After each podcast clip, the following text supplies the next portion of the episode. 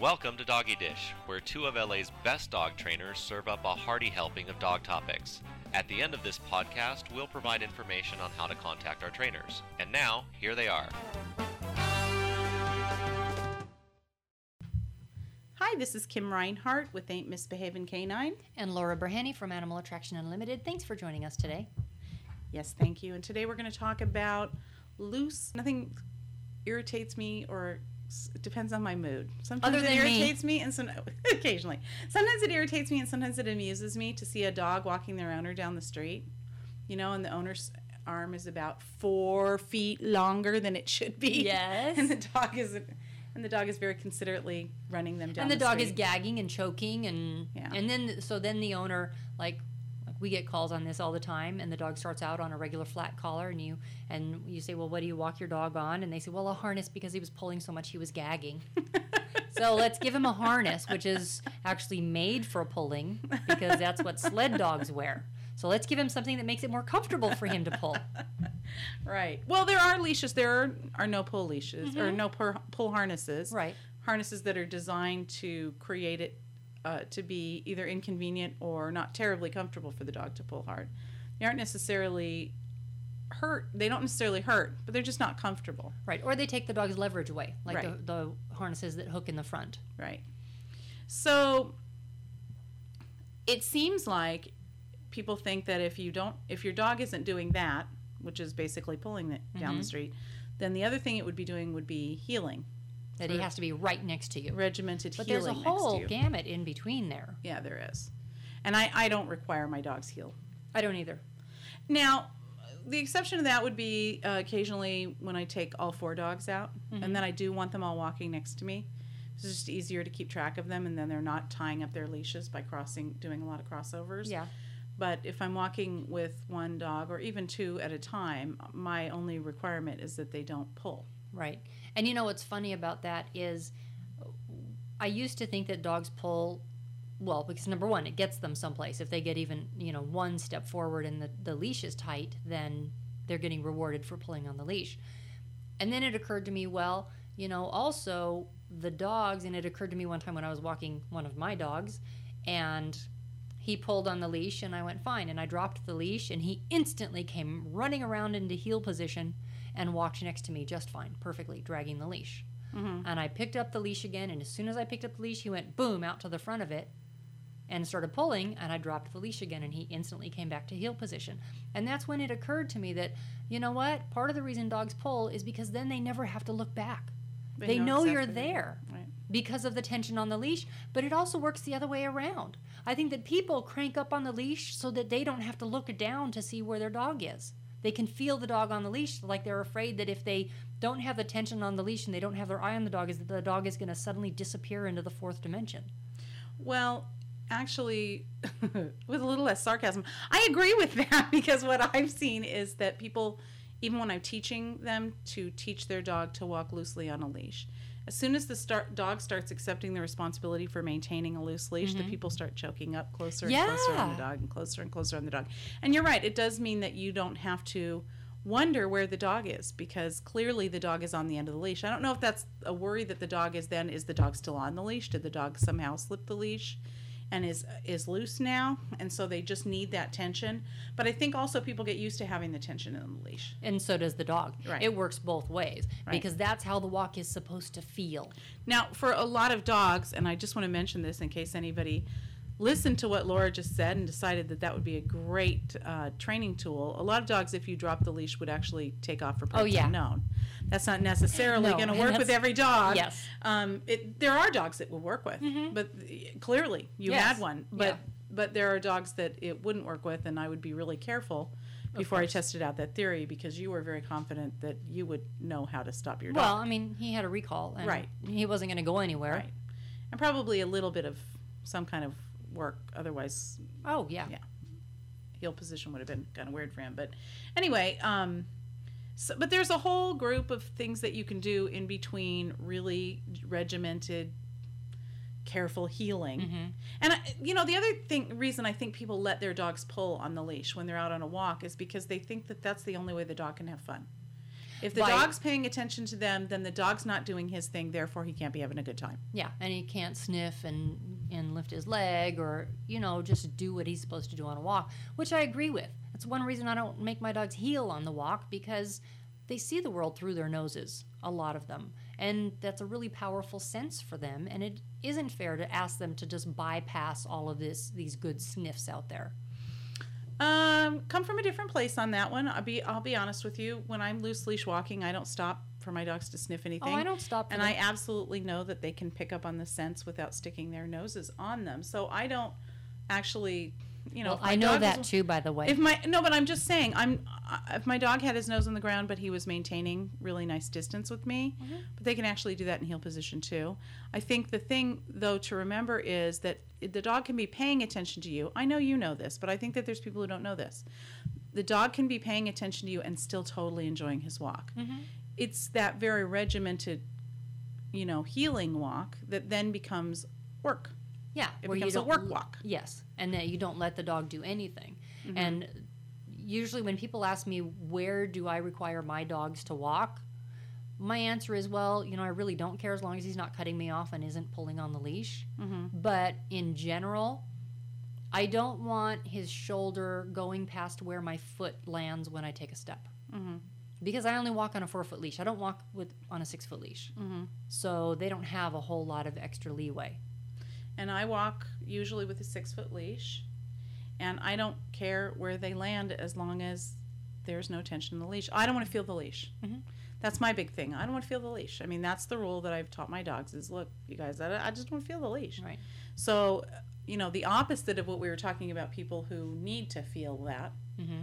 My feeling that is is a bother for me. That's a problem for me, and I don't really care where they are as long as they aren't under my feet, as you, same as you, and um, and I don't have to worry about, you know, trying to hold them back. Right. So let's talk about how we get these. Okay, well, um, I would say with my dogs, actually, I start them without a leash. So I don't want to talk about the way I work with my own dogs because I think that I don't necessarily always start, start clients in the same way. If But I have a young dog, if I have a baby, a puppy, I start them without a leash. And I just start walk, getting them to learn to walk with me. Right, and that's and that's actually how I start my clients too. Is just around the house. Anytime the dog is within 12 inches of your body, you make a big deal of it. I don't care which side the dog is on. I don't care where he is. You just get him to walk within a certain distance of you, and anytime he is, you're making a party. Mm-hmm. And he doesn't even have to walk as long as he just shows up there. Mm-hmm. And then if he wanders off, you start moving around and he wanders off a little bit, you just ignore him. And then when he wanders back, you make a party, tell him what a good dog he is. Mhm. And that's, of course, around the house, around the backyard, or in a safe, like a tennis court, something like that. Right. That's how I start puppies. When I'm working with an adult dog, I usually just teach them that pulling never gets them where they want to go. Mm-hmm. I mean, it, there's, and you know what? That's a really hard thing for people to get. I have to say that that becomes really difficult because most of the people that I work with, lovely people though they are, and as much as they want to get it, they're focused on where they're going. And so if they're, if the, there is a point A and a point B, they're thinking about getting to point B. And when I take a dog out on a leash, I'm thinking about the message the dog gets while I'm walking. I'm not so focused on getting to my destination when I take the dog out for a walk as I am focused on the communication that I'm having with the dog Mhm. and giving them the clear message that we're going to go forward, but if you pull me, that will stop the action. Right. If- and I think a lot of that problem, though, is that people don't realize when the dog is pulling because if they are walking with their hand down at their side and the dog starts pulling on the leash, their arm moves forward and they don't consider it to be true. pulling on the leash until their arm It's is true. straight out in front of them.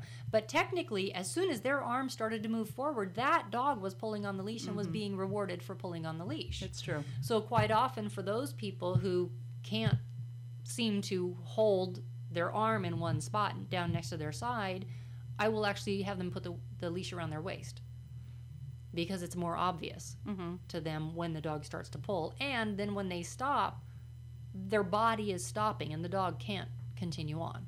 Mm-hmm. the hardest part is to get people to stop at the right moment Mm-hmm. or to to not give in at that right moment you were i think you said while we were talking here you might have talked said this when we were talking prior to turning on the mics that any step that they take forward while the dog is pulling is the dog getting reinforced for pulling Mm-hmm. And that's sort of the key for people to remember is if your dog is pulling what's he trying to do he's trying to go where he's trying to go Yeah. he is in essence going from A to B.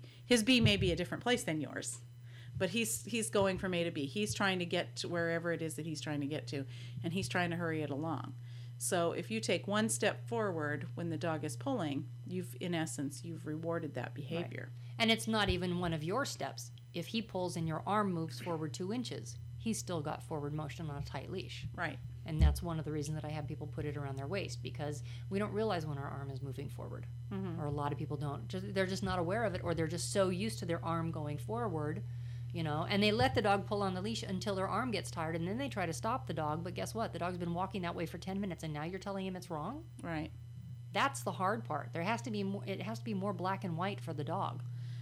Well, and so the hardest part for me is it is what you just said. One of the difficulties is getting them to realize when the dog is actually pulling. The other is getting someone to really acknowledge that you might take your dog out for a walk for the next two weeks and you might only get two houses down Mm-hmm. because in the time that you've given yourself that's what i try to get people to do okay don't give yourself a goal of i'm going to go this distance give yourself a goal of i'm going to go this amount of time and in that amount of time don't allow the dog to pull Right. We do have we do tend to have tunnel vision. Mm-hmm. We we are goal oriented.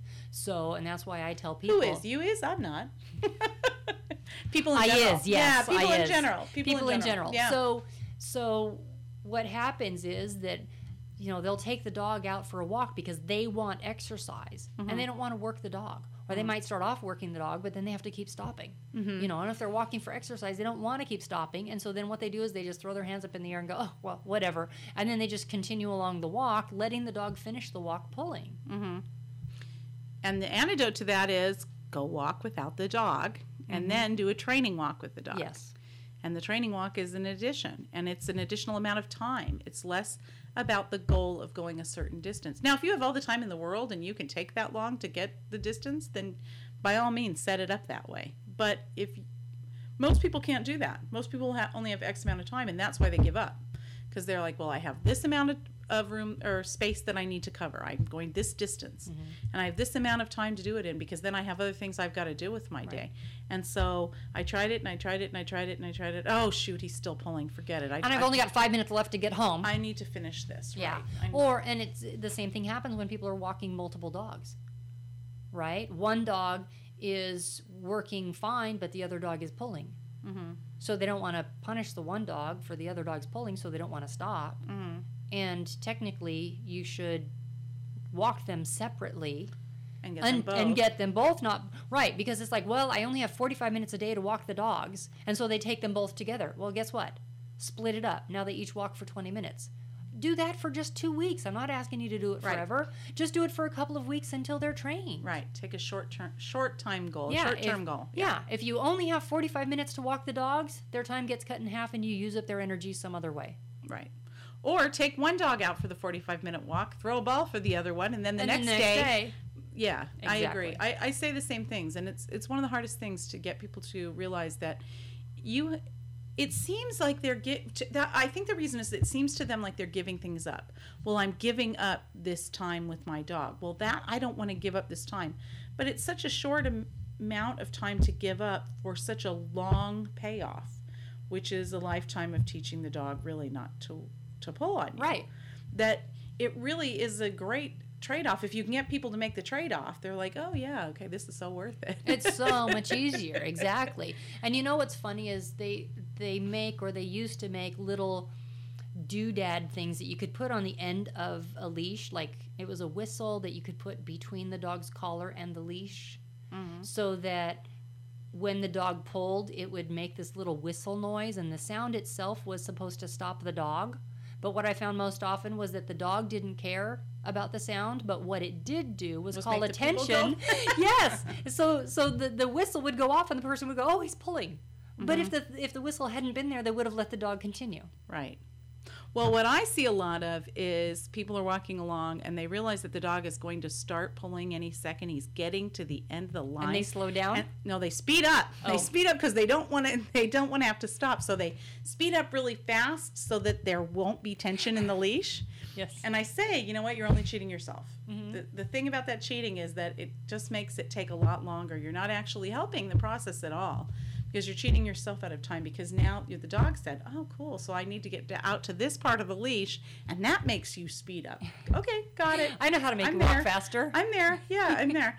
So the other thing is, you know, you can use a variety of different types of, of training things, training apparatuses to get them to walk on.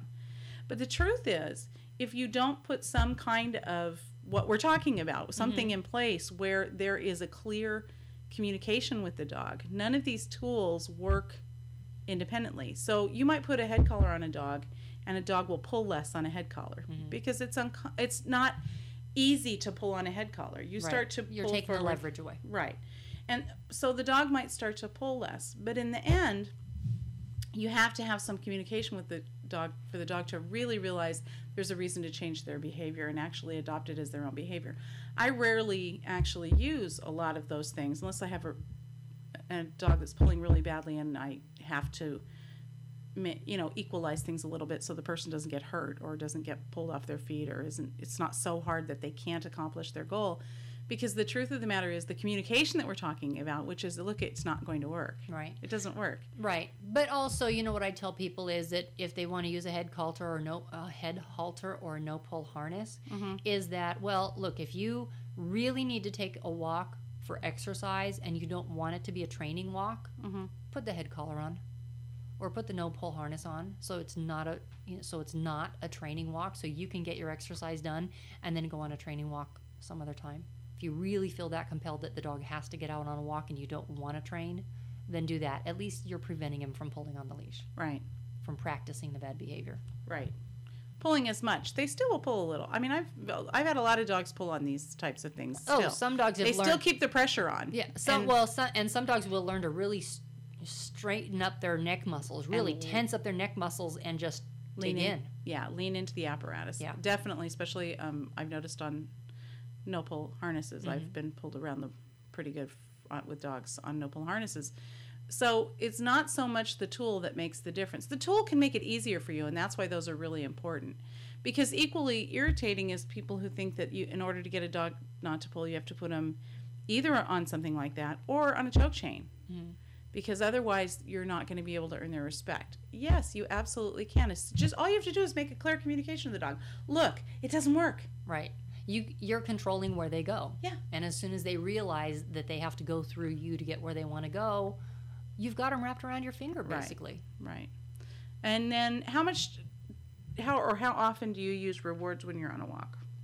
Well, quite often. So anytime the dog ends up next to you, you reward. Well, yeah, I'll either reward them with a pet or a treat or even a toy. Quite often, like if I have a dog that really likes to sniff, mm-hmm. then I will use sniffing as the reward for walking next to me. So, like if I know that there's the neighborhood bulletin board on the corner that every other dog in the neighborhood lifts his leg on, and I know mm-hmm. that he always tries to pull me there, I'm going to stop and make him walk nicely all the way to that bulletin board. Mm. And he can't get to it unless he's walking nicely. Exactly.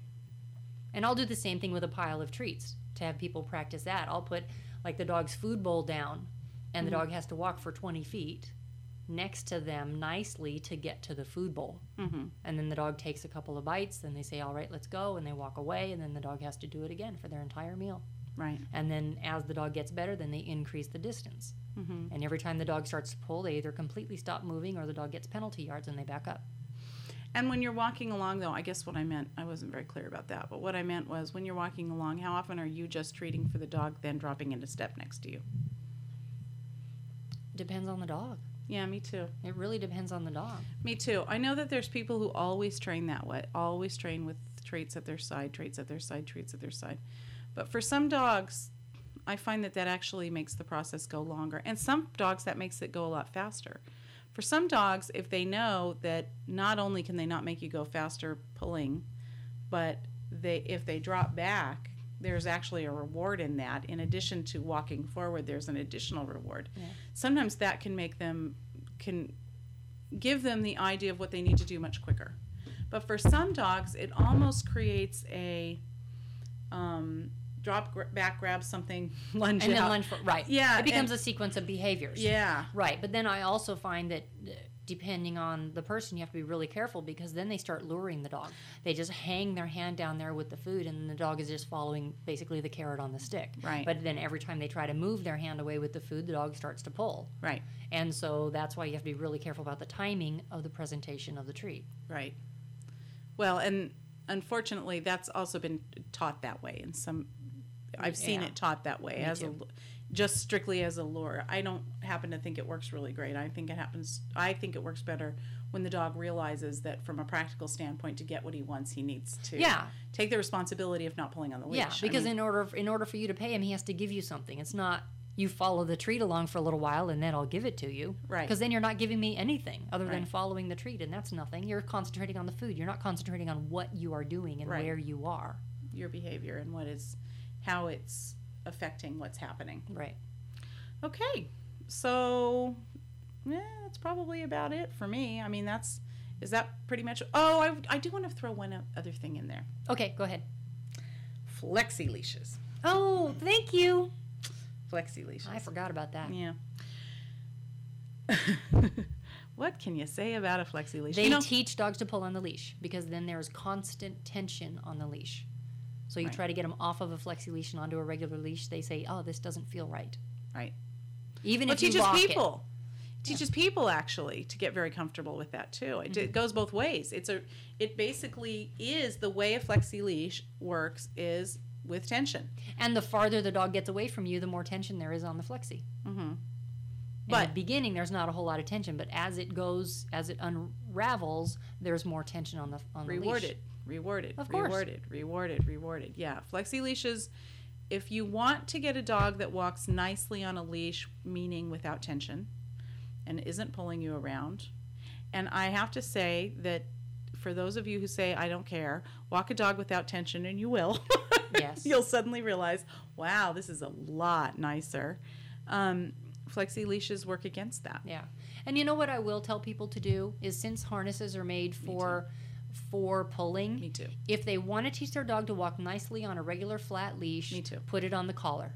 If you insist on walking your dog on a flexi leash, use a harness. Yeah. So that the dog can distinguish the dif- the difference. Mm-hmm. It's no different than like a working service dog who knows that he can be a regular dog and play and let people pet him when he doesn't have his vest on. But then he puts his vest on and he knows he's working. I'd say the same thing. I have people use those flexi leash in, conjunction with the harness because then it doesn't matter. It's such a clear difference between those two things. Um, I, I personally don't like flexi leashes anyway. I think there's just too much possibility of a dog getting hurt. The other Oh, day, I almost hit a dog. too. Well, I almost hit a dog. The other day I was driving down the street and there was a guy standing on the sidewalk and there was another guy in front of a groom shop. Another guy drives up, parks his car, gets his dog out on the driver's side because he doesn't want to get out on the side where the guy is standing. Walks his starts to walk his dog around the the car. The dog on the flexi takes off after the dog Yeah. walking with the man. The dog walking with the man was on a regular leash, but jumps backwards into traffic. Happened to be me that he was jumping into, which was good because I was watching the whole thing and sort of thinking it was Anticipated, happen. right. So if you're going to use a flexi leash, anyways, and this is really off topic, it doesn't have to do with le- loose leash walking, but just a caution. Mm-hmm. Just a that's a little cautionary tale. If you're going to lo- use a flexi, learn to use the lock. yes. And also, I mean, I have a story. It was somebody that I knew who lived in an apartment building with an mm. elevator. Mm-hmm. And they got into the elevator. The dog was on a flexi. They mm-hmm. hadn't locked the flexi. They didn't put the dog in a oh. sit stay or anything. Luckily, the person was on the elevator instead of the dog. The, You know, being the other way around. Just as the dogs close, the dog bolts out the door. Just just as the doors close, I hate it when my dog closes. just as the doors close, Uh-huh. the dog bolts out the door, and then the doors close. So she's on the inside with the flexi. The dog is on the outside. Ay. And so luckily she was able to stop the elevator and push the doors open button. And I have But, to but say, if it had been the other way around where the dog was on the inside and she was on the Oh, yeah. The dog would have been dead. and I have to say, if my dog bolted out, I'd be and I, I had him on a flexi, which I wouldn't because I don't like them. But if it, that did happen, I would be tempted to throw the flexi right after him Yeah. because honestly, Or chew through if the door's closed really fast, you chew Yeah. through the line real fast. A- Something. that is a disaster, a true disaster. I guess Yeah. there is a whole uh, emergency halt button or something on. Yeah, but you have to be them. really fast. Yeah, You have to that be would really be- fast on that button. Most of the time, stuff like that takes you takes you by surprise. Because Yeah. if you were anticipating something like that, you would have locked the flexi or put your dog in a downstay, or you wouldn't have your dog on a flexi in the first place. Okay, so I want to add to what I said. Not only learn to use the lock, use the lock. Actually, do use the lock and use it a lot because Right. flexis really are the. You know, I recently on Facebook went on and wrote. I know they can be used for good instead of evil, but I hate flexis. And it was because of this incident that had happened. I was really shaken up after this happened because I really did think. I mean, I was able to stop, but it scared me. It Yeah. scared me a lot. Well, it's the same thing as you're pulling up to, uh, let's say, a crosswalk, and you're getting ready to turn right, but you see somebody walking their cars to your to your left, and you see somebody walking in the crosswalk, and you pull up to the crosswalk, and as you start to pull forward to go around because there's a red light, you start to mm-hmm. pull forward to go around. You notice that okay, the person walking in the crosswalk has the dog on a flexi leash, and the dog is now Yes. 20 feet ahead of them yeah. where the person pulling up to the crosswalk can't see the dog. Yeah. The same thing for driveways. There are a lot of driveways that have hedges that go all the way down, and the person can't see what's coming on the sidewalk until they get down level with the sidewalk, past the end, edge of the hedge. And then how many people are walking and their dog is 20 feet ahead of them on the flexi and already crossing? Because the person isn't looking on the ground for a dog, they're looking for a person. Well, the important thing to think about or to recognize about a flexi leash is if your dog can go 20 feet ahead of you, he can go 20 feet to the side of you. Mm-hmm. And so he might be ahead of you right now, but if something is compelling enough, he might just move those those 20 feet out into the middle of the street to Right. you know be interested in what's across the street. Personally i think if you're going to use a flexi it should be out on an open trail or out in a big park or someplace where you're not going to be in contact with things. And then i and then i understand which is why i said i know they can be used for good and not evil. Yeah. because i i do understand that there would be uses for them. But please just be really really careful because we do see and hear of a lot of disastrous things with those. And there is a definite technique to reeling your dog in on a flexi, and it does not entail grabbing the cord with your hands. ouch Yeah. which won't work and will hurt you Yeah, definitely, especially if it's a big dog. there is a technique. It's difficult to master, and most people are not really good at it because, especially, well, I've never gotten good at it. I do know how to do it, and I know I know what it is, but it does take some fairly fast, Yeah. fast thinking and fast work, Right. and and really, I don't know. It's just something to be careful of. And you know what? If you get your dog walking nicely on a loose leash, you don't really need one anyway Right. because you can take them out and have a lot of fun with them and or or you know what put them on a long line if you're going to take them out to the park and that was where you would use a flexi leash put them on a long line put them on the harness and a long line constant. Because then at least there isn't constant tension. that's right they're still free to play you can still stop them when you need to right they're still on a harness so if you need to stop them you're still not reinforcing that but there isn't that constant Yeah, tension I like so long lines much better. i do too all right so i think that's it for today um, this is Kim Reinhardt with Ain't Misbehaving Canine. And Laura Berhenny from Animal Attraction Unlimited. Thank you for joining us. Thank you.